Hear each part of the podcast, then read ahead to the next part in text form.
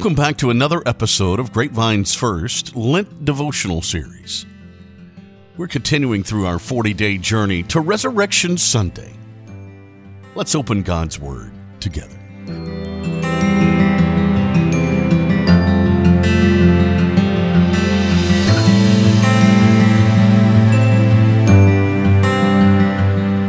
February 28, John 3:16 through 21. And this is the judgment. The light has come into the world, and people loved the darkness rather than the light, because their works were evil. That's our focus verse here, John 3:19. We encourage you to read John 3:16 through 21. That focus verse though states that Jesus is the light that has come into the world. Why does the world need light? Well, because it's dark.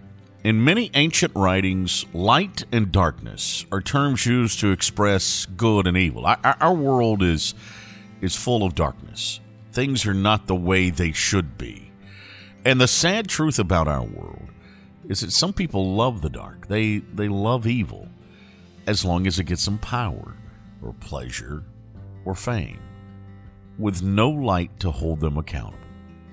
Jesus warns that this way of living well, it leads to perishing and pain and, and brokenness. But there's a better way. And Jesus illuminates for us a different way from how we are living.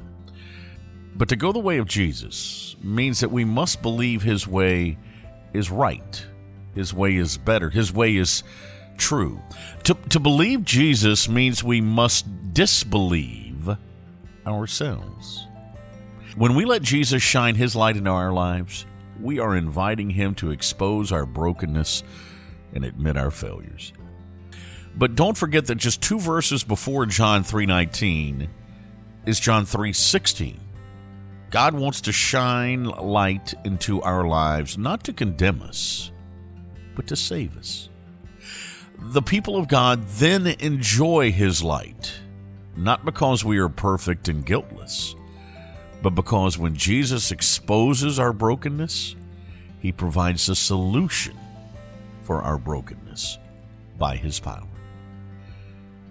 Gracious Father, may we always be lovers of light. May we be people who delight in what is good, what is right, what is true. Today, may we invite your Son to light up any spaces of our lives that, that remain in darkness. Will you reveal to us any place where we may still love the darkness? And in those places of sin in our lives, Jesus, we pray that you might meet us with grace that was accomplished at the cross. Will your spirit remind us today that Jesus did not come to condemn, but that Jesus came to save? Will your spirit remind us that we can trust you with the broken pieces exposed by the light of your holy character? Will your spirit remind us today that our judgment is only based on believing in Jesus for redemption of sin?